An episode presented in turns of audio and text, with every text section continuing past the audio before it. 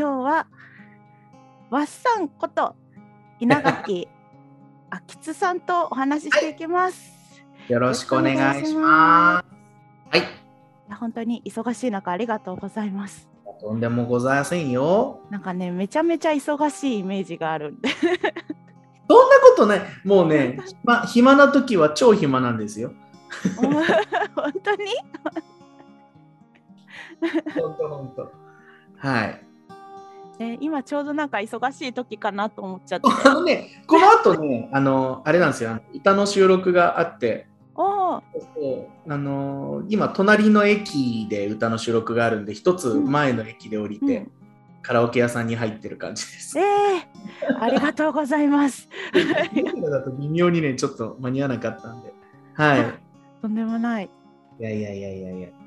えー、何から聞こうかなって体重とか、ね、そういろいろねえ何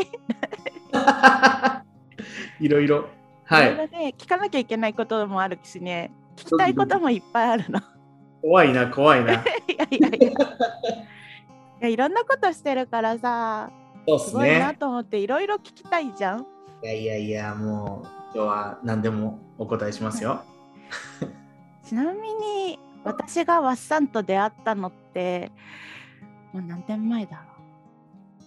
う。えー、でもいつだろうね、結構前だよね。多分ね、つくばだと思ってて、つくばだとしたらもうよえにせんじゅうろくねんとかじゅうななねんかなぐらいだ。 5, 5年うーんとかかな。結構前だよね。結構前だ。あのあれでしょ、バイオハザードのオープニングみたいな部屋だったとこだよね。あ、そうそうそうそうねそうそうそう、なんかね監獄部屋と失礼だけど監獄部屋で通称監獄部屋と呼ばれるような合宿所で、ね、いやすごかったよねあの部屋ね。そう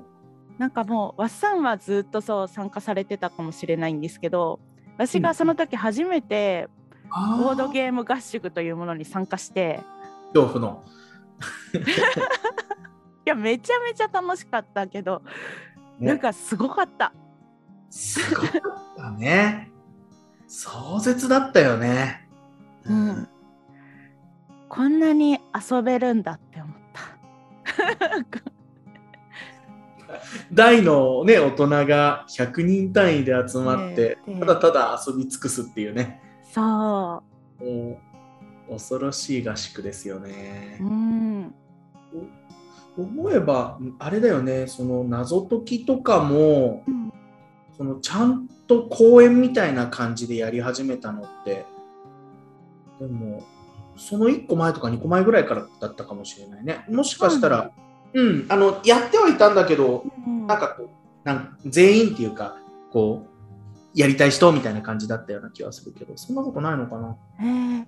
私、うん、合宿から謎解きハマったんですよ、うん。そうで、でもね俺もそうなんだよね。どこだっけな、あの玉井病院であのバイオハザードかなの謎解きがだいぶ前にあって、うんうん、それに誘われた時はあんまりハマらなかったんだよね。でも、うん、合宿でやっぱりやるようになって、うわこれ面白いってなったかも。だから一緒だね。うん、うん、そう、なんか去年その謎解きの関係で何, 何年ぐらいに謎解き始めましたかみたいな、いつ謎解きにはまりましたかみたいなのを聞かれることがあって、でいつだ絶対合宿だと思ってめっ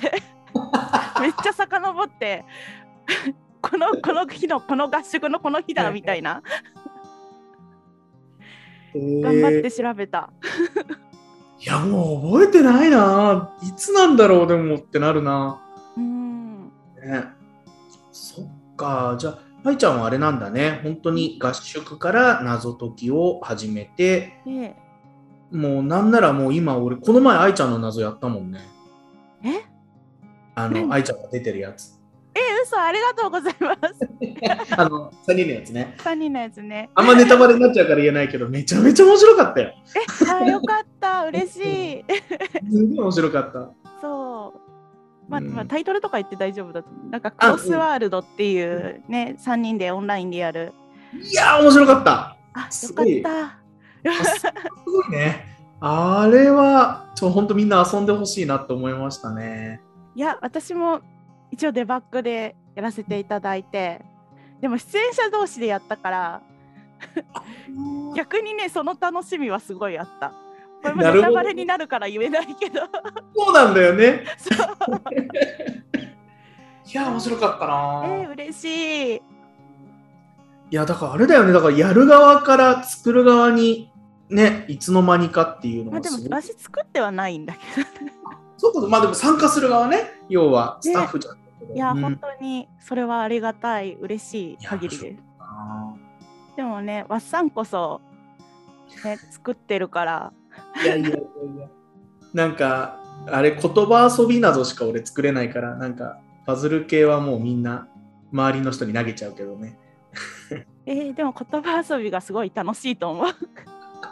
なんかみんななんかそういうなぞなぞとか言葉遊び系があると、わたなぞだよとか言ってすごいこう、うん、なんか言って、まあ、好みはね分かれちゃうと思うけどそうなんだよね。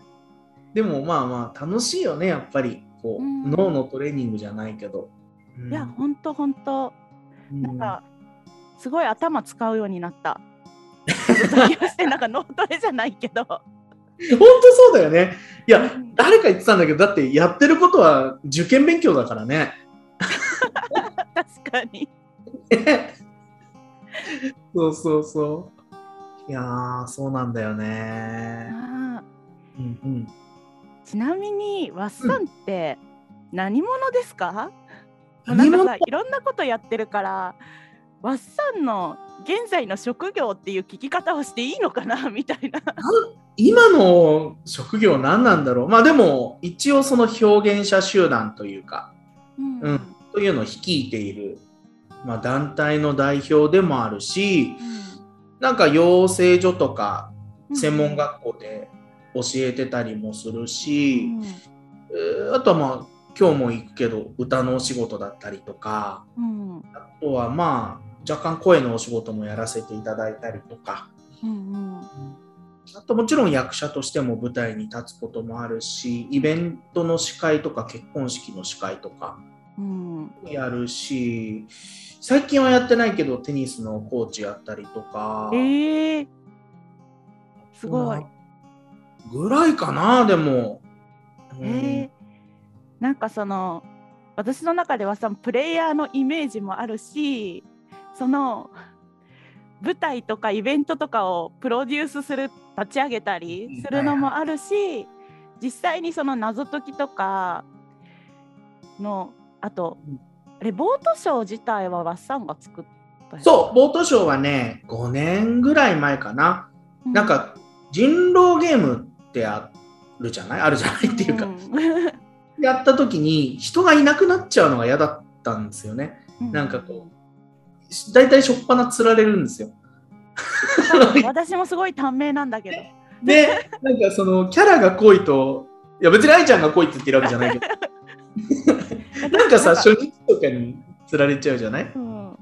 それが嫌で、なんか同じようなシステムで最後まで人が居続けるようなゲームができないかなと思って、うん、でなんかそれをじゃあなんなら舞台で役者使ってやったら面白いんじゃないかなっていうところで、うんうん、始めたのがごねんまえで、去年のじゅうにがつにごしゅうねん記念でボートショーをやらせていただいて、うん、なんだかんだで好評いただいてる感じではありますね。そう、この現在地を作ってる人がわっさんのプロフィールを見て、うん、正体隠匿ゲームってなんすかみたいなそうだよね、分かんないよね意外とやっぱボードゲームやる人とかは馴染みがあるけど、うん、一般の人って正体隠匿ゲームって聞いたら分かんないんだなって改めて。そうだよね、うん、そもそもだって人狼ゲームで通じない人もいるもんね、うんうんうん、だから自分の正体を隠して敵味方に分かれて戦うゲーム確かに分かりやすいなんだけどねそうそうそう、うん、いや気がついたらごねんですわすごい。あれあれかな、私初めて会った時に、うん、ボートショーのチラシをもらったのかな。そうかも、渡したかも。っていうことはつくばってもごねん以内か。あれ嘘かな。なんかねチラシはもらった気がするけど、ボートショーか他のお芝居かは覚えてない。つくばいつだったかなって思い出せないね。全然ダメだわ。そうあの時。なんかその時に初めてわっさんはあプレイヤーの人なんだって知ったんだよね。そうね、だあの時まだスタッフ側にガチガチの、ね、スタッフしてて、そうそうそう、なんかすごい達者な人がいるなとは思っててなんかなんか死んでた気がするけど死んでた死に方があけぼのさんみたいってよく言われるそうそうそうそうね。まあだからやっぱりもともとずっとオペラをやってて、えー、でうんと二十歳ぐらいかな前後にあの自分のその師匠になる野沢那智さんっていう人に、はいはい、まあばったりミュージカルを俺の当時のそのオペラの先生と一緒に見に行った時に、うん、野沢さんとうちの先生が仲良くて、うん、で紹介してもらって、で野沢さんが学校を新しく作るっていうんでちょっと来てくんねえかテストであの教えるのをちゃんとできるか来てくれって言われて、そこで人生を踏み、まあ、謝っちゃったっていうか、謝って、謝ってないと思うあのままちゃんとあのオペラを、ね、やって音大に行ってってやってたらもうちょっといい生活できてたかもしれないでもそしたら、ね、ボードゲームとか脱出ゲームに出会ってないかもしれない。もうなゆちゃんにも会えてないしね、うん、そうね。だそう、そこからミュージカルとかその声の仕事っていうところに踏み込んだんですよ。ずっとそれまではだから小学校の頃からオペラをずっとやってて、えー、そうそうそうそうそうそう、うん、だから二十歳の頃から、まあ、そのミュージカルとか声優の世界に、うんまあ、飛び込んだって感じかな。へえー、知らなかった。そうなんですよ。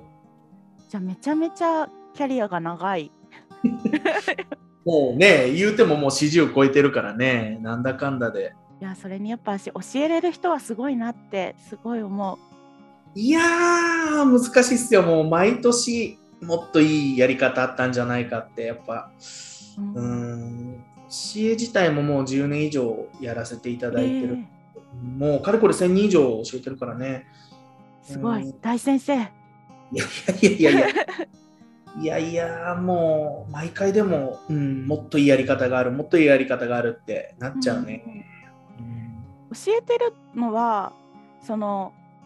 演劇を教えてるっていう。えっとね俺がお願いされるのは、まあ、歌唱指導かボイストレーニングかな、うん、時々臨時でその演技なんか即興的なそのインプロの講習やってくれみたいなことはあるけど、うん基本的にはそうボイストレーナーが多いかな。ああ、え、私インプロの話もすごい聞きたくて、うん、そうインプロはえそのボートショーからその前からインプロっていうか、まあ、即興お芝居みたいなってやってたんです、ね、そもそもボートショーを作ろうと思ったのがインプロやってる人たちで面白い人いっぱいいるのにくすぶってる人が多いなっていうところからだったんだよね。もっと世に出ていい人たちが結構世に出てない状況だったんだな。そのインプロに出会ったのもまあろくねんななねんぐらい前なんだけど、うん、もっと前かな、うん、そうそれまではもうガッチガチのそもそも俺めちゃめちゃ何左脳人間なので台本も一冊丸ごと入れないと怖いしみたいな本当にもう全部作り込む系の人間だったんだけど、へそうそうそう今でもまあそうなんだけどそのインプロと出会って、うんそれじゃダメだなっていうことに気づかせてもらったというか、うん、でそのインプロの一緒に初めてそのインプロの公演に出た時に一緒に板に立ってた人たちが本当面白い人たちで、うん、そうこの人たちが活躍できる場を作りたいっていうのもあってボードショーを始めたんですけど、えー、だってね台本がない舞台だからねね本当に本当にガチでやってるからねあれねそうそう、いちじかん以上台本のないお芝居を、うん、しかもゲームをねやりながらっていうのはなかなかしんどいと思うけどね、それがちゃんと成立してるのがすごいなって思う。だってね、どういう立場になるかもその場で決められ本当にそう、自分でキャラクターがね作れるのはいいけどね、うん、でなんかこれ言っても大丈夫なのかな、ダメだったら後で切ってもらいます。あのボートショーってお客さんから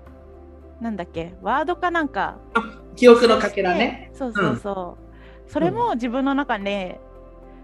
うん、本番始まってから渡されて首込んで演じなきゃいけないっていう、そうそうそう本当に鬼畜だよね本当にひどい。なんでそんなの鬼畜なの作っちゃったのなんかインプロでそういうゲームがあるんですよ。ペーパーズって言って、その、うん、お客様に書いてあった書いていただいた言葉をもういっぱいばらまいて、うんうん、なんていうのかな、パッと拾って開いたその言葉を言わなきゃいけないっていうゲームがあるんですよ。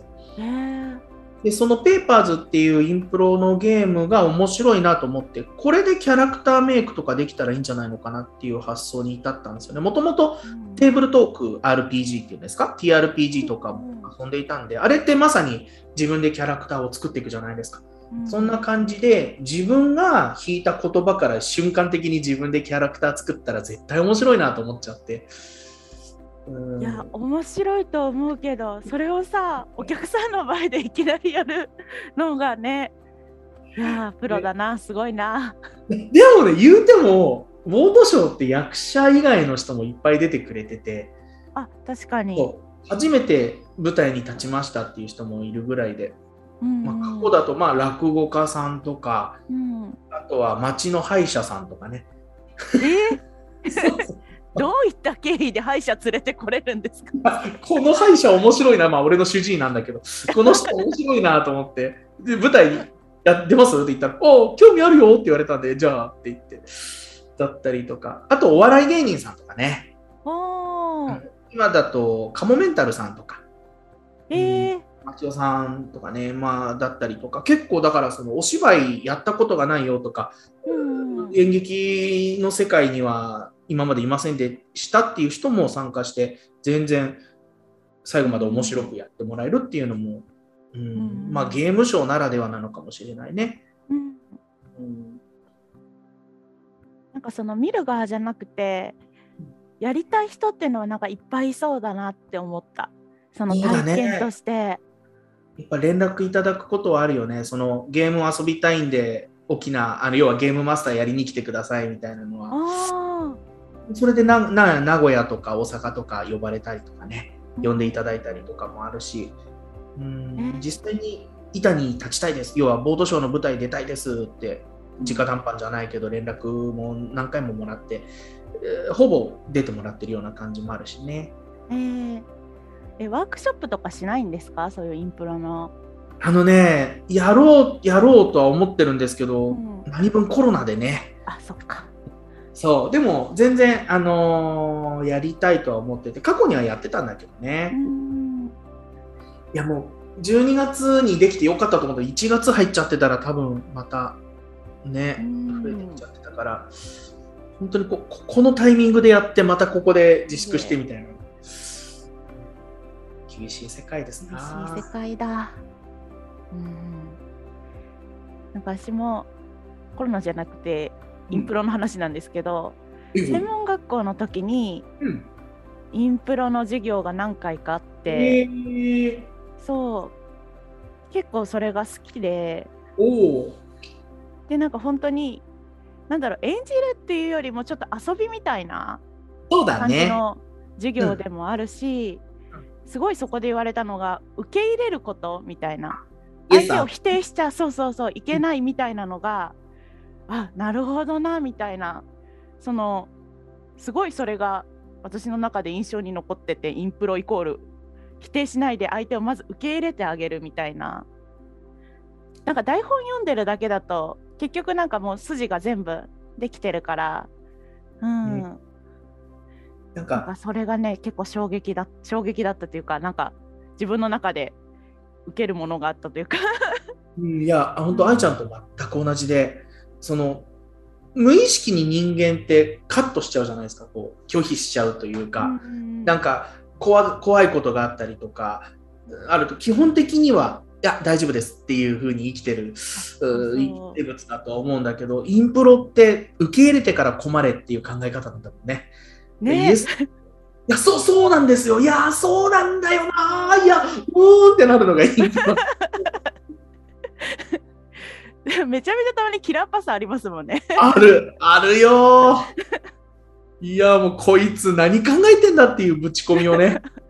うーんでも受け入れることが必要だったりもするんでね。うんでもそれがねでもあれかもその現場で、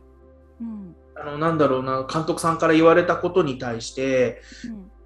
うん、なんていうのすぐに返せるっていうかちゃんとその言われたことを理解して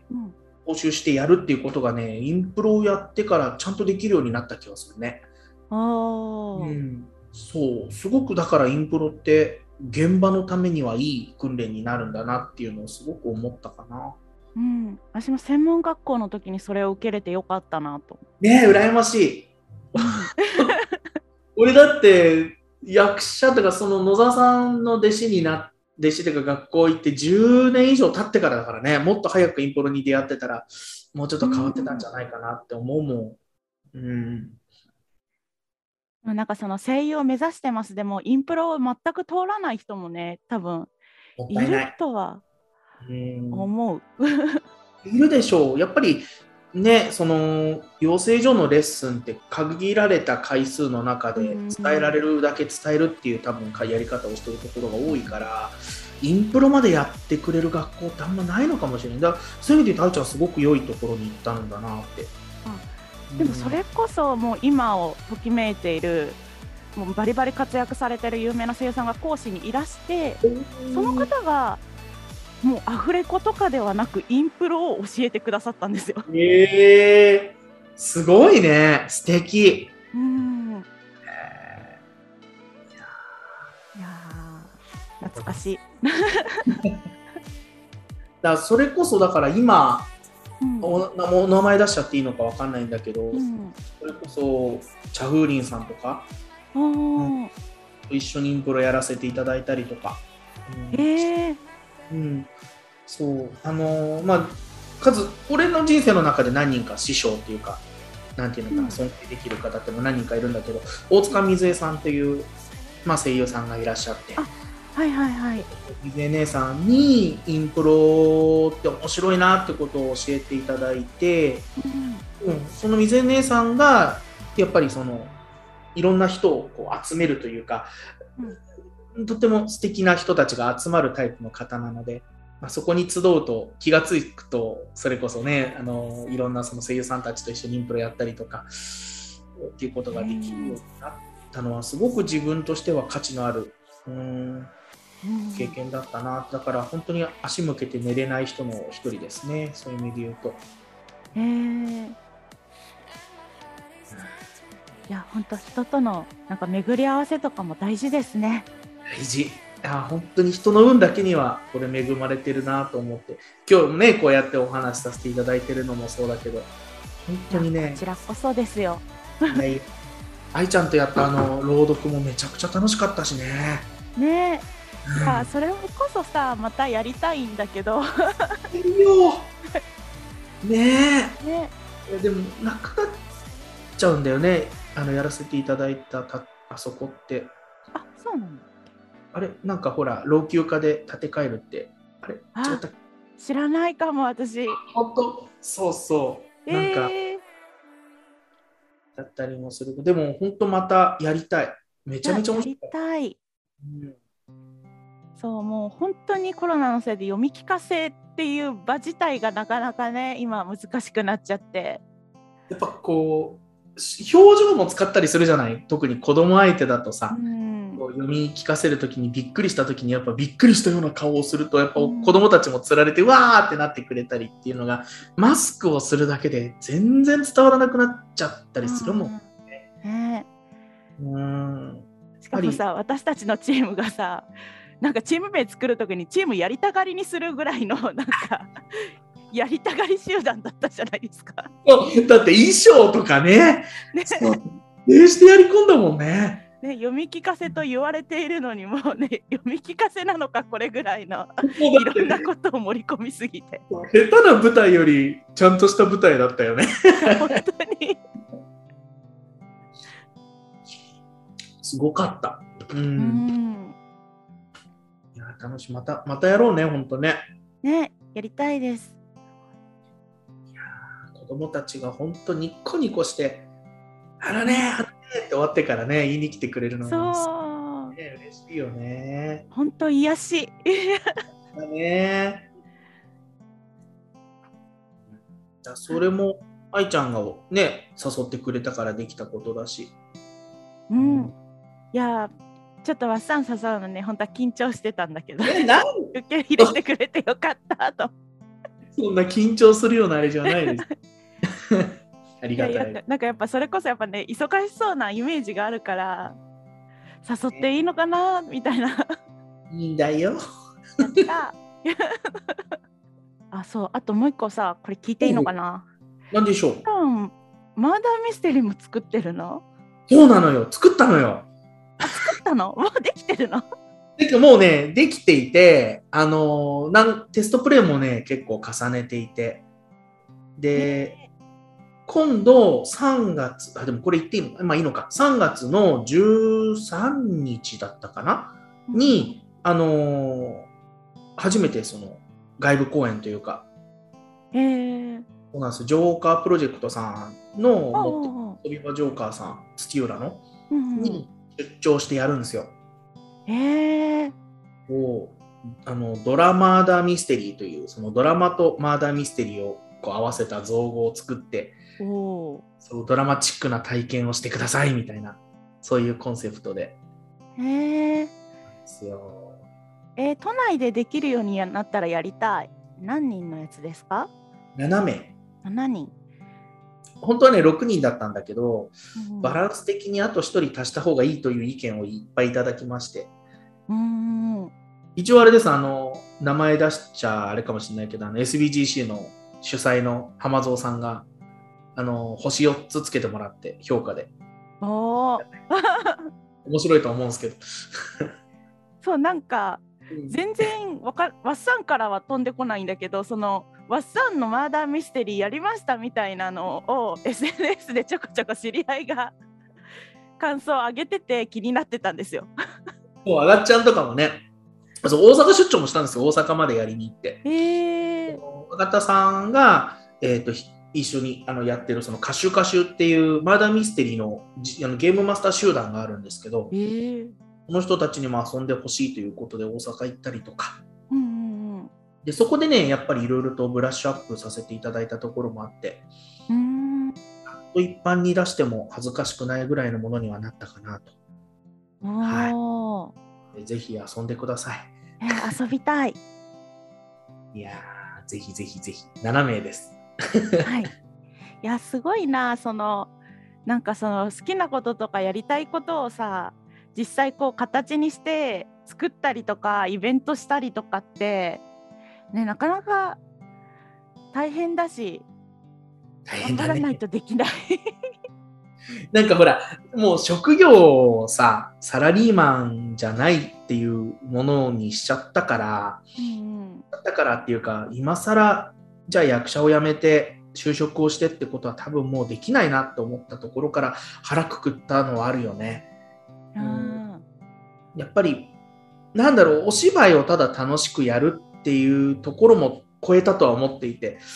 やっぱりその食ってかなきゃいけなかったり生きてかなきゃいけないっていうことを考えると、うん、今自分ができることでお金にできるものは全部お金にしていかなきゃいけないなっていう、うん、そんなステージには、うん、いるのかなというところで必死になって生きてますよ、えー、すごい。私ももっと必死になろう、生きていけない。いやいやいやいやいや、でもそうなのよ、やっぱりねさんじゅう代まだにじゅう代さんじゅう代の頃は多少無理してでもやれちゃってたけど、やっぱよんじゅうになった途端やっぱいろいろガタが来るというか、えー、なとこもそうだけど、うんうん、やっぱりやりたいっていう気持ちだけじゃできなくなってくるんだよね。うん、そうなった時に本当に自分ができることをやっていかなきゃいけないなっていうところから、じゃあどうやって生きていくんだにしていかなきゃいけないっていうのはね、すごく、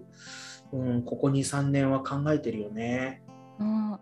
でも そ, それがちゃんと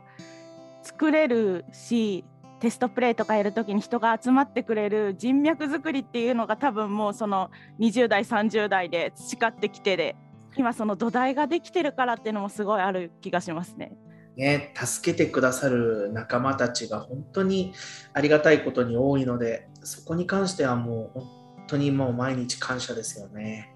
うん、でも分かんないからね、じゃあじゅうねんごにじゅうねんごどうなっていくかとかもね、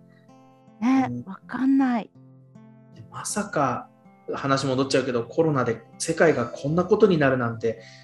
よん,ご 年前の自分は想像もできないと思うもん。全然できない、ね、うん、いや結局あれの、ね、コロナのせいで合宿もできてないしね、うん、いやそれこそあれバスさんもなんかイベントがどんどん伸びたりみたいなのしてましたよね。そうだね、結局コロナでイベントも潰れたし、うん、結構大変な目にはあってるよね、うん、だからだいぶ人生変わったかな。うん、悪いことばっかじゃないけどね。でも、うんうん、そうだね、コロナは、うん、こんなことあるんだなってことが起きちゃった感じではあるよね。うん、最近ワッサンが一番関心があることって何ですか？関心があること、うん、なんだろうな、今後何が流行るんだろうっていうのはずっと気になってるいやほら、なんか流れとして自分がこう最近たどってきた流れとしてはやっぱ謎解きが流行って、うん、でマーダーミステリーが流行って、うん、その次っていうのがもうそろそろ実はもうでき出てるんじゃないかなみたいな。あ、まあ、流れとしては人狼ゲームとかもちょっと前に流行ってて、で人狼ゲーム自体にちょっと陰りじゃないけど、そろそろなんかこう定着はしてきてるけど、うん、みたいな感じの状況でマーダーミステリーがポーンって上がってきて、うん、で今中国とかだとカラオケボックスよりもマーダーミステリーやる場所の方が多いみたいな状況に今なってるらしくて。そうなんだ。そうそうそうそう。日本でもそういう兆しがね、日本中、あと町おこしとかで最近マーダーミステリーが使われたりとかもしてるし。へえ。それこそその名優のあがたさんがね、あの脚本書いてるのかな、九州の方の鉄道で鉄道に乗りながらマーダーミステリーをするみたいな。うん、え、そうそうそう、鉄道に乗りながら？そうどういうこと？え、だからその電車に乗ってる乗ると実際の中で多分事件が起きるとかそういうことなんじゃないかな。で、その連れて行くまでに話を進めてって犯人を特定するみたいな、多分すげえ面白そうな。え、すごい楽しそう。ね、そうなのよ。でも九州だから行けなくてあ、そうみたいなことが多分でもあと に,さん 年もすればマーダーミステリーもなんていうの、飽和状態になるとは思うんだよね、うん、でも確かにこんなになんか今そのマーダーミステリー遊べる店舗ができると思ってなかったから。思ってないよね、うん、どうなってくんだろうって、その娯楽っていうか思考娯楽っていうのかな、言い方としては、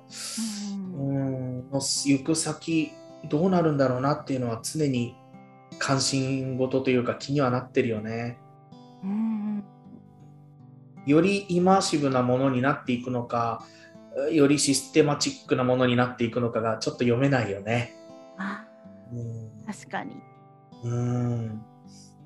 そう謎解き謎解きもなんかほら、そのいち公演はっぴゃくにん説が結構今も立証されてきていて。あ、そうなんですか。だいたいいっかい の, そのなんていうのコンテンツにははっぴゃくにんぐらいまでで頭打ちになるねみたいな、お客さんの総来場数があるからどうなんだろうねみたいな感じの話を結構この前あのその謎解き関係の人と話してて、へー、そうそう、スクラップ以外は大体そうみたいね、どこも。ああ、逆に本当に謎解きに関してはなんかそのいろんな人がバーって参入してた感じ、参入してたというか、えっと、遊ぶ人自体もバーって増えてた時期あったけど、逆に本当にコロナでちょっと本当に謎解き好きな人ばっかりが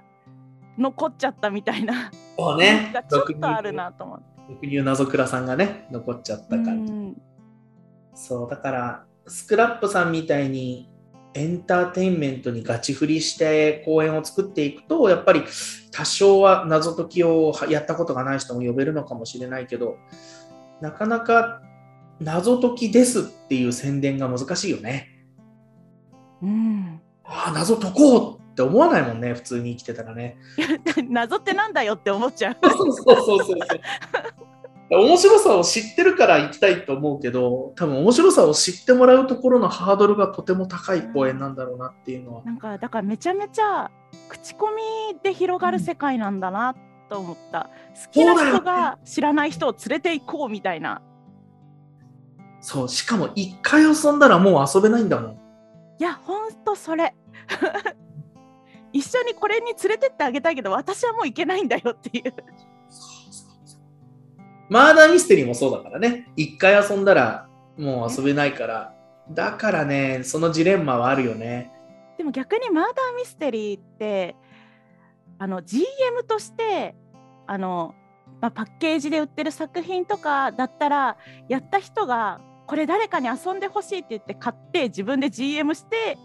遊ばせてあげるってができるじゃないですか。確かにあのミイラ取りがミイラシステムだよね。あ、そうそう。確かにそうだよね。あの我々のね共通の知人とかでもゲームゲームマスターとして今お仕事してる人もいるもんね、うん、メインでね、うん、ね、いろいろ。あいちゃんもやるんだっけ、ゲームマスターね。なんかね、うん、やってたかな、最近全然やってない。そうか、まあ、コロナもあるもんね、うん、まあね。そうだから関心事としてはそこかな。なマーダーミステリーの次ってなんだろうなっていうのはすごい、うん、えー、なんだろうなんだろう。わかんないね、わかんない。でも急に来るかもしれないから、ね、そう、そうなのよ、急に来る、多分急に来るんだよかな。あとはね、常日頃からダイエットには関心してますけどね。あおすすめありますか、ダイエット。いやでもやっぱり行き着く先は体動かさなきゃダメだなっていうところになるよね。あ、なんか低糖質とかもやってみたけど、確かにや痩せるんだけど、うん、反動がすごいというか、うん、いろいろと、まあ、多分世に出てるダイエットは全部やってきてるけど全部ほぼほぼほぼほぼやいや結局はやっぱり規則正しい生活とカロリーコントロールと運動になるんじゃないかなっていう。あれ、これもし私勘違いだったら申し訳ないんですけど、わっさんって針とかもできる人でした？うん、整体、あの針はね打てないんだけど、整体はできますね、整体師の資格はあれ持ってます。そう、なんかねコロナ禍になってからめっちゃ表情筋がね、あ、ちょっと衰えたなと思ってて、うんうん、知り合いの役者さんもそれをツイートしてた時に、針で眼精疲労なんかね回復させるといいんじゃないかみたいなねあリップ編を見て針針できるんだったらどうなんだろうって聞いてみたかったね。針ってあれ逆に麻痺させてるんですよ、えー、要はその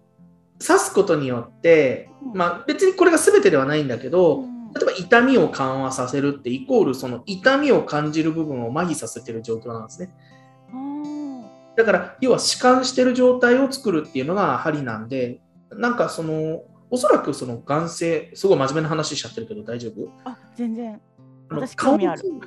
顔の筋肉ってすごい細かい細い筋肉がこうビヤーって伸びてるから、うん、あの太い筋肉と違って衰えやすいんですよ。え、うん、だから動かしてればその筋肉って常に使われているから動くんだけど、うん、止まった瞬間止まっちゃう。だからだんだんだんだんその顔の筋肉が緩んでくるとこう口角がこう下がってって、うん、こう老化老化の顔ってこういう顔じゃないですか。おじいちゃんおばあちゃんになる、うん、っていうのはまさにその顔の筋肉がこうほどけていく状態になるんで、うん、だからむしろ使うっていうことをやった方がよくて、その針っていうよりは イーエムエス みたいなその電気刺激を与えるとか。あ、なるほど。手にね、あの手袋みたいなやつこうやって触るとピクピクピクって動くようになるじゃない、うん、動かしてあげるとか、まあ、あとはもう本当純粋にこうマッサージとかして常にこう筋肉を動かすってことをしてあげた方が、うんうん、あの顔の筋肉は衰えにくいかもしれない。なるほど。マッサージしよう、うん、マッサージはいいよ。あの高いローラーあるじゃない、あのなんとかってやつ、ああいうのなんかあのなんだシルバーのさこう丸がついててこう肉がムニムニムニムニするようなね、今多分ね、うん、電気もありますもんね。多分電気あるあるあるある。めっちゃ高いだろうけど にまんぐらいするのかな、なんかね、うん、なんかでもやっぱね動かすのが一番いいよ顔は。うん、うん、なんか自分でも知らないうちにやっぱマスクしてると、うん、意外と表情サボるんだなと思った。日常生活ここ使わなくなるんだよね、この筋肉。ああ、頬のところ。マスクで喋ろうとするとその口を動かそうとしちゃうんですって。そのちゃんと喋ろうとするから、要はマスクをしてる状態で喋ってると、うん、ここを動かすとマスクが落ちてくるからここ、ここだけで喋ろうとしちゃうんだって。だからなるほど、この、この部分、この部分がラジオでこのとか言っちゃいけないんです目の下、そう、この、うん、目の下、鼻の横ぐらいのグッて使ってあげるといい、うん、あ、でも納得。マスクずれるわ、確かに。そうなの、ちゃんと喋るとずれるから口だけで喋ろうとしちゃうんだって、うん、あ、先生だね、わっさないけどね、うん、そうなんですよ。いやー、ね、はい。じゃあわっさんから私に何か聞きたいことってありますか？なんだろう。いや、そうやって言われると難しいな。あ、いっこあります。なんだろう。いつボートショー出てくれますか？初めて聞かれた。いつ出てくれます？いや、前、前俺誘った気がするんだけどな。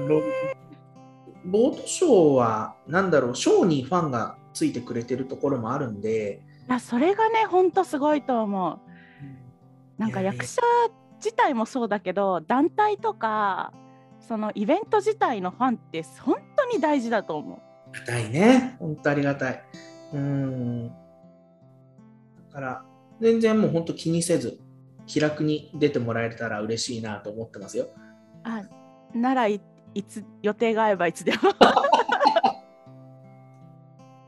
お待ちしてますありがとうございますおよよ絶対面白いと思うの俺、愛ちゃん絶対面白い。なんかでもね、普通に困りそう困りそう舞台上いいのいいの本当に。なんだろう、起きてることはだってね、現実に起きてること、あ、設定は空想かもしれないけど、うんうんうん、実際困るし、実際なんだろう、怒るし悲しむしってことが本当ステージ上でリアルタイムで起きるのが、うん、やっぱりそういうなんていうのかな、台本のないショーの醍醐味だと思うから、うんうん、ぜひぜひステージに上がってくださいよ。あ機会があればぜひ。やった、機会は作るものなんだね。あわっさん作れちゃうからやっぱすごいよな。いやいやいやいやいや、ぜひぜひぜひ本当に、うん、そこはなんかやりたいなと思っちゃうんだよね、うん、素敵なプレイヤーさんっていうか、やっぱこの人の表現っていいなと思った瞬間、うーん、この人をどうやったらステージ上で輝かせるかなみたいなことを無意識に考えちゃうんだよね、やっぱね。ああ、すごい職業病みたいな感じになっちゃってて、うん、そうそうそう。えー、なんかそうか、なんかわっさんの考え方いいねんそう、なんかね、そうなんだよね。なんかなんか自分と、うんうん、一緒にインプロやってみたいって思った。お、やろうやろう。そう、なんかその考え方がさ、インプロやってるときっとなんか自分どうしようっていう風に思うかなって私思ってたけど、今ワッサンの言葉を聞いて、ワッサンって多分その場でこここうしたらこの人面白くなるんじゃないかなを考えてやってる人なんだなと思った。そうね、どっちかっていうとそうだね。え、そんな人と一緒にできるって楽しそうだし素晴らしいと思った。いやー、そう言っていただけると嬉しいね。えー、なんか自分がどんなに頑張っても自分は自分までしか頑張れないけど、周りの人がなんだろう、すごい輝いたら自分も輝けるじゃん。なんかあげてもらえるじゃないけどっていうのは思うんだよね。だからもっと言うと楽なんだよね。自分がどんなに頑張って辛い思いしてヘド吐いてやっても自分っていうマンパワーしか生み出せないよりは、周りの人がキラキラ輝いてくれたらいくらでも素敵なものになるんだろうな。そこに自分がいるだけで多分あげてもらえるじゃないけど、うんうん、一緒にその人たちとできると思ったらそんな幸せなことはないよねっていう、もう本当に単純な発想なんだけど、えー、素敵。いやー、素敵なのか他力本願なのか何とも言えないけどあ、でもなんか今めっちゃ不意に思い出した。なんかインプロだったかな、なんかのワークショップを行った時に、主人公ってどうやったら主人公になると思うみたいな、はいはいはいはい、どうするかみたいな、まあ、それが答え一つだったか分かんないんだけど、主人公を周りがいじめる、あー、はいはいはい、主人公をとりあえず不幸にすると主人公がこう起き上がるというかはい、はい、っていう方法があるみたいなのを聞いて、あ、なるほど、でもこれは主人公は自分ではどうにもできないもんなみたいな、困らず、ね、うんうん、力があってこそみたいな、うんうん、だと思うのですよ、うん、ね、でそれで最終的にその多分そこから抜け出す様が、ね、主人公として物語になっていくんだろうなみたいな。やっぱお客さんって応援する対象としてね、頑張っているとか困難に立ち向かうっていうところをやっぱり応援したくなるからね、うん、何の苦労もしない何の話も発展しない人が主人公の物語見たいと思わないもんね。確かに感情移入ができないかもじゃあこのにひゃくまんえんで何とかしてとかで、ね、おおおおなるほどってなるもんねうーん、だから言う通りだよね。何かが起きるから、なんていうのかな、起承転結じゃないけど、うんうん、何かが起きるから面白いわけで、でそこに非日常性が加わることで、やっぱりお客さんはどうなっていくんだろうっていうスリルを感じるってことになるから、うん、なんかそういうのがね、日常で起こったら嫌だけど、確かにボートショー日常で起こったら嫌だもんだ。嫌でしょある日ね、イカゲームに誘われても俺絶対参加しないもんよんじゅうおくもらえるって言われてもうん、だってボートは何でも叶えてくれるんですよね。確かに何でも叶えるよ。何でも叶何でも叶う、あのショーはだ何回か地球を滅んでるからねそんな願いの人いるの？いや全然いるよ。なんか地球上の物質がすべて豆腐になってくれとかね、よくわかんないよくわかんないそうそう、しょうがないね、願いを叶えざるを得ないショーなんでねなんで今のうちにどんな願いがいいか考えておいてくださいね。あ、そういうかえ、ワッサンはでも、うん、今後、まあ、ボートショーは多分ずっと続けて、うん、続けられる限りはねやっていきたいな、うんうん、ボートショー以外になんかその、うん、自分の劇団のコンテンツみたいなのって考えてたりするんですか？今年のしちがつぐらいに、うん、あのやろうと思っているショーがいっこあって、えー、もうボートショーではないショーで、うんうん、まあ、なんていうのかな、さっきちょっと話したかもしれないけど、そのイマーシブなショー、体験、うん、本当にだから実体験をするようなショーが作れないかなみたいな。なんかボートショーもやっぱまだどっか作られたものっていう感じになっているんだけど、うん、本当に出演してる役者さんっていうか表現者たちが本当にその場で体験をしながらそれこそさっきの話じゃないけど困難に立ち向かっていくようなショーが作れたら面白いかな。へえ。もうぶっつけ本番、もうストーリーとかも全部その日提示されます、ステージ上でみたいな。ええ。そんなショーがあってもいいんじゃないかなと思って今ちょっと企画してますね。ああ。なんかちょっとその俗に言うラープみたいな。ラープ？そう、あのね、ラープって言われているものがありまして、うん、あのググってもらえると分かるんだけど、なんかその実際に体を動かしたり体験したりしながら進んでいく、あのー、テーブルトーク アールピージー みたいな。ほうほうほう。ライブアクションなんとかっていうのかな。あ、でもライブアクションはあれか、あのー、どこバンナムさんが持ってるあれなのかな、そういうあの商標なのかな、えー、なんかねあるんですよ。そういちがつに、あのー、それの舞台、実際にステージ上でラープをやりますっていうステージにちょっと立たせていただいたんだけど、プレイヤーとして、うんうん、で面白いな、こんな世界があるんだなっていうところから、自分たちでこれをやるとしたらどうなるかなみたいなことを考えた時に、あ、もうガチでだからある意味バラエティ番組のドキュメントみたいな感じで、あの 目, 目隠しされてステージ上に連れて行かれて、はいじゃあやってくださいみたいな、わかりやすい、うん、そんな感じのショーができたら役者には恨まれるかもしれないけどきっと面白いなっていうあ、そっか、役者にやらすんだもんね。わっさんがわっさんが目隠しされて連れてかれるわけじゃない。それでもいいけどね、だ誰かがストーリー作ってくれたら全然俺もプレイヤーやりたいなと思うけど、うん、うん、まあ、ライブアクションな感じのものをやりたいなと思ってて、もちろんお客さんも参加できるようなシステムにしてね。ああ、うん、確かに楽しそう。うん。をしちがつにやる予定です。コロナ禍。うん、うんうん。え、すごいな。え、なんか昔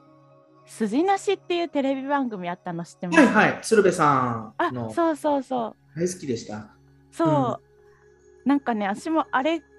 がすごい好きで、あー面白いよね。なんかね、即興芝居とかって聞くとまず、ね、あれが思い出すんだよね。いや、もう筋なしはまさにそうだよね。うん、す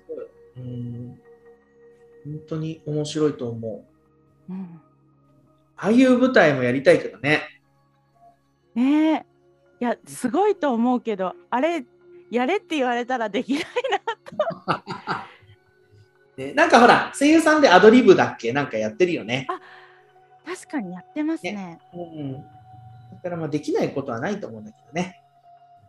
うん、いやーそうだよね。いや面白かったな、筋なし筋なしやりたいね。でもね、ああいう舞台ね。ねえ、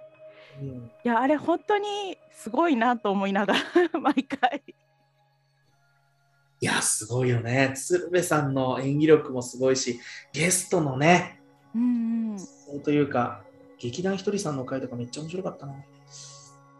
あ、でも見た気がするな。うん。なんかでもあの番組みたいに、うん、終わった後、うん、普通に役者が見返して、ああね、あれがいいんだよね。アフタートークみたいなしてるのも楽しいじゃないですか。ね、あのストップしてね。そうそうそう、ここここみたいな。ここあれやったあれだったでみたいな感じでね似てる本当面白かった、うん、そう、アフターも面白いんだよね。見直しながら役者さんがこの時こうでしたでしたっていう話をするっていうのはすごく聞きたいし面白いよね。ね、ボートとかでしないんですか？なんかそういう動画コンテンツじゃないけど毎回やりたいねって話は上がるけど、まだやったことないかもしれない。うん、いいね。確かに確かに、うん、なんかその、うん、人狼ゲームとかマーダーミステリーとかもそうだけど、その後ちょっと感想戦するのが楽しかったりするじゃないですかねー、そうだよね。なんかボートショーもそういう楽しみ方がありそう。いや実際あの出演者たちはみんな終わってからすげえ話盛り上がってるよね。あ、そうだろうな、うん、そうだろうなきっと。で公演が終わるとみんなロスになる、ボートロス、ボートショーロスになって、あの ライン グループがすごく荒れるんですよもう早く次のボートショーやりたいみたいななんかあの時ああだったけど絶対次回はこうだみたいなのがもうすごい勢いでいっしゅうかんぐらい流れ続けるっていう、えー、そうそうそう、はい、なんかその見た人限定で役者のアフタートークラジオとかすればいいのに。いやそうだよね、いややりますわ、あうん、そうだよ。いやちょっとアフタートークはねやりたいってずっと思っているので形にしますわ、ね、見てた人もなんか役者がさこんなこと思ってたんだとか聞くとちょっと楽しい気がするなと、ね、そうだよね、うん、ちょっとそれ企画しよう。やった、うん、楽しそう、いいお話をうん、うん、じゃあ、うん、そろそろ最後の質問を、はい、されましょう。いきたいと思います。マスさんの現在地はどこですか？うん、現在地は、まあ、富士山に例えると、うん、なんじゅうごうめぐらいかな。えっと頂上って何合目なんですけど？頂上何合目だっけ？富士山って何合目あるんだっけ？富士山何合目あるんだっけ？いやでもねよんぶんのさんぐらいかなと思ってますよ多分、うん、なんか人生の、うんうん、なんかよく そ, その死ぬまでなんかこうあれだみたいな現役だみたいなことを言われる方もいるし言ったりもするんですけど、自分はそうは思ってなくて、なんか、うん、死ぬじゅうねんぐらい前までは余韻だと思ってますよ。その今まで生きてきて生きてきたすごい濃縮された何かを、まあなんていうのかな、こう思い出すじゃないけど、自分としてはそのじゅうねんかんで整理をしてあの世に行く準備をするみたいなふうに思ってるから、